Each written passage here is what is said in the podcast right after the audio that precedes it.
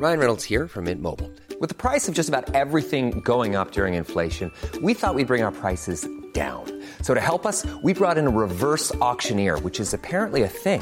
Mint Mobile unlimited premium wireless. Ready to get 30, 30, bit to get 30, bit to get 20, 20, 20, bit to get 20, 20, bit to get 15, 15, 15, 15 just 15 bucks a month. So, Give it a try at mintmobile.com slash switch.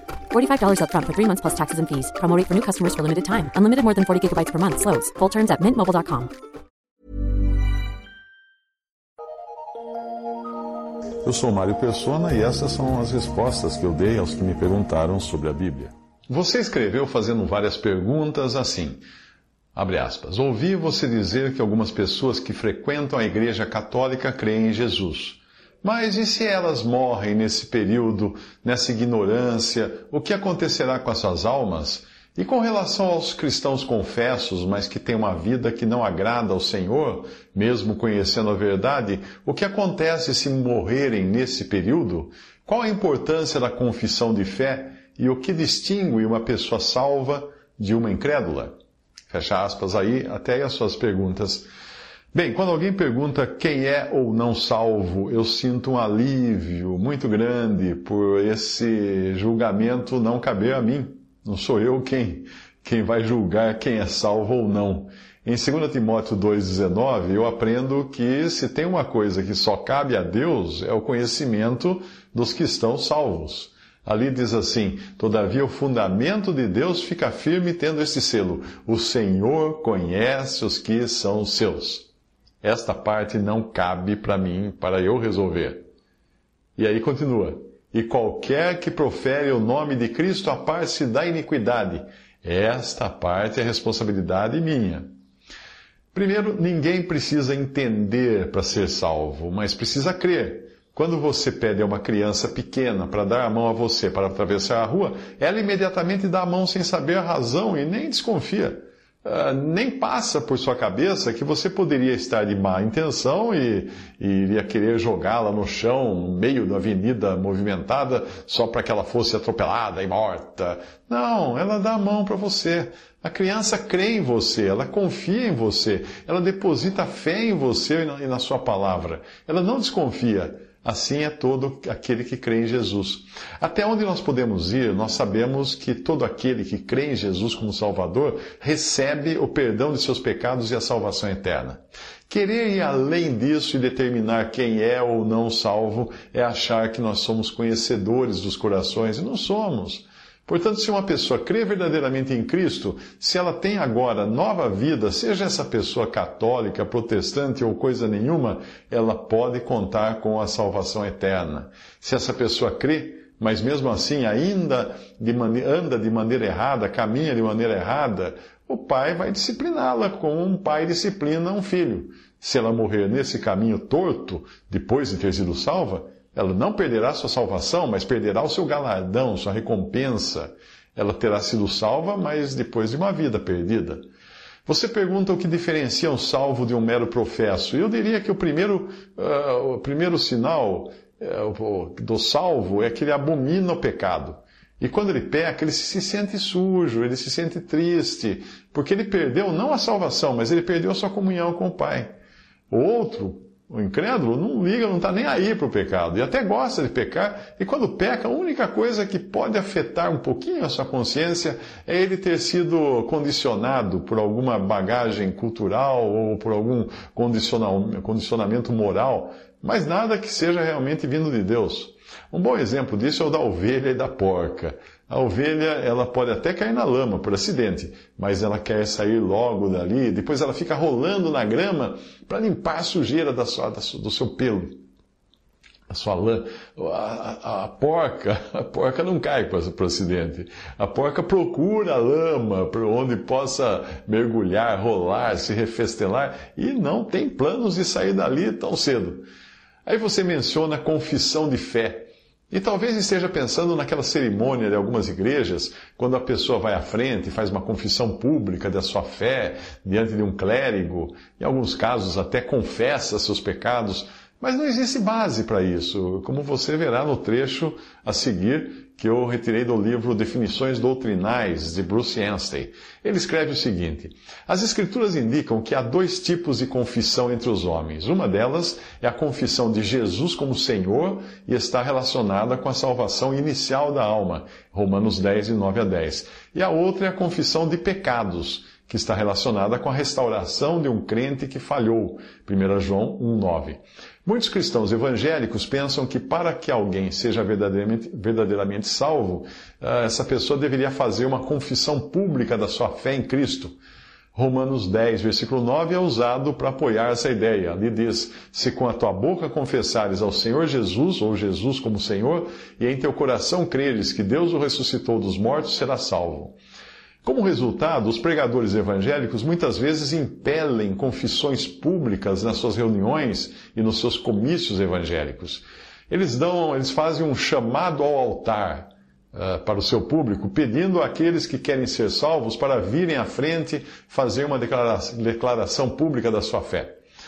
No entanto, se nós fizermos da confissão da fé em Cristo perante os homens uma condição de sua salvação eterna, então a bênção do Evangelho não será unicamente no princípio da fé, mas terá como base a fé e as obras.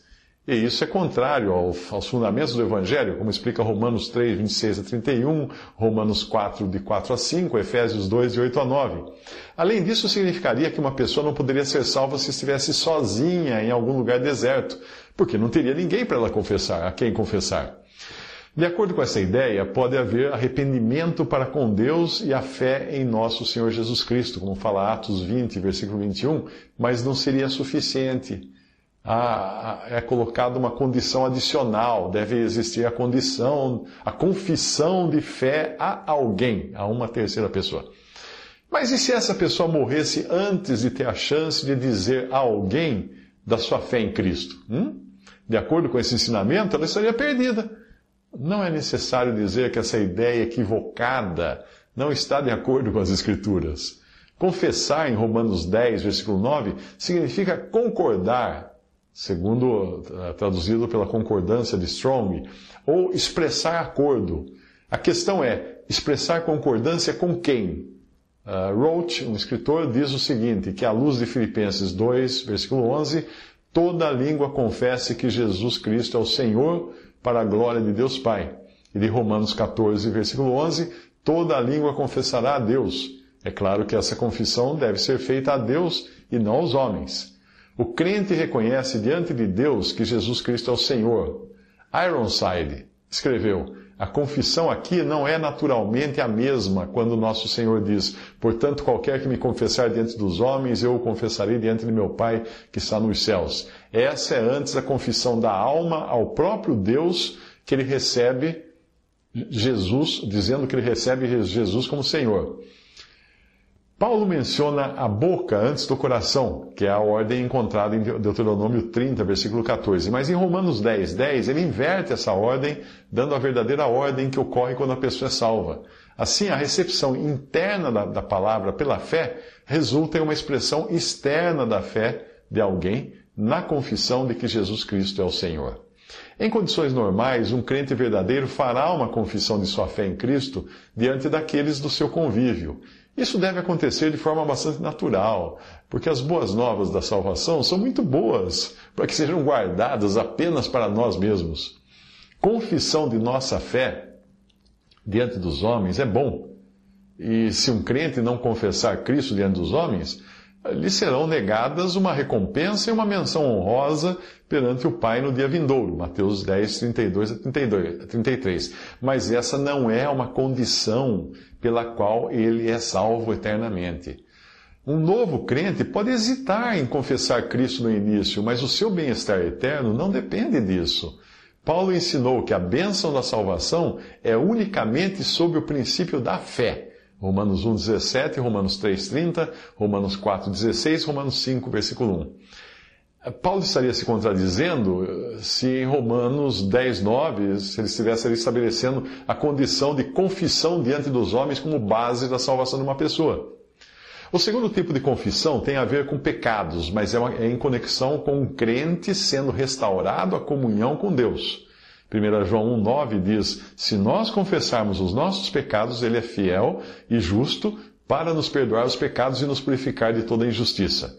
O nós, nesse versículo, se refere aos filhos da família de Deus, aos cristãos. Um crente que falhou, tendo permitido o pecado na sua vida, precisa voltar ao seu caminho em arrependimento até o ponto de partida de seu desvio do Senhor e confessar esses pecados a Deus Pai. Ao fazer isso, ele julga a si mesmo e chega ao fundo da causa do seu desvio. Alguém perguntou a John Nelson Darby sobre uma situação em que alguém se afastou, mas não pode pensar em, não, não pode lembrar de nenhum pecado em particular que tenha sido a causa desse afastamento de Deus. Aí ele respondeu que se esse fosse o caso, a pessoa poderia confessar o seu estado, que o seu estado era mau. Muitos têm a ideia de que pecadores arrependidos que vêm a Cristo para a salvação devem confessar seus pecados. Mas a Escritura não diz isso. Se fosse necessário fazer isso para ser salvo, então ninguém seria salvo. Qual pecador pode lembrar-se de todos os seus pecados? Hum? Especialmente quando consideramos que a lâmpada dos pensamentos dos perversos é pecado. Provérbios 21, versículo 4. E o pensamento do tolo é pecado. Provérbios 24, 9. Nesse caso, nossos pecados devem ser milhares, talvez milhões. Seria uma tarefa impossível para um pecador confessar tudo isso. Felizmente, Deus não coloca isso como condição da salvação de nossas almas. O pecador que busca a salvação deve reconhecer ou confessar que é um pecador e, ao crer, deve confessar Jesus como Senhor. Mas Deus não exige que ele tenha de confessar cada pecado que cometeu em sua vida para ser salvo. Isso foi extraído do livro Definições Doutrinais de Bruce Anstey. Você encontra esse livro na, fazendo uma busca na internet. Definições doutrinais de Bruce Anstey ou então no site da www.verdadesvivas.com.br. Visite respondi.com.br. Adquira os livros ou baixe e-books. Visite 3minutos.net. Baixe o aplicativo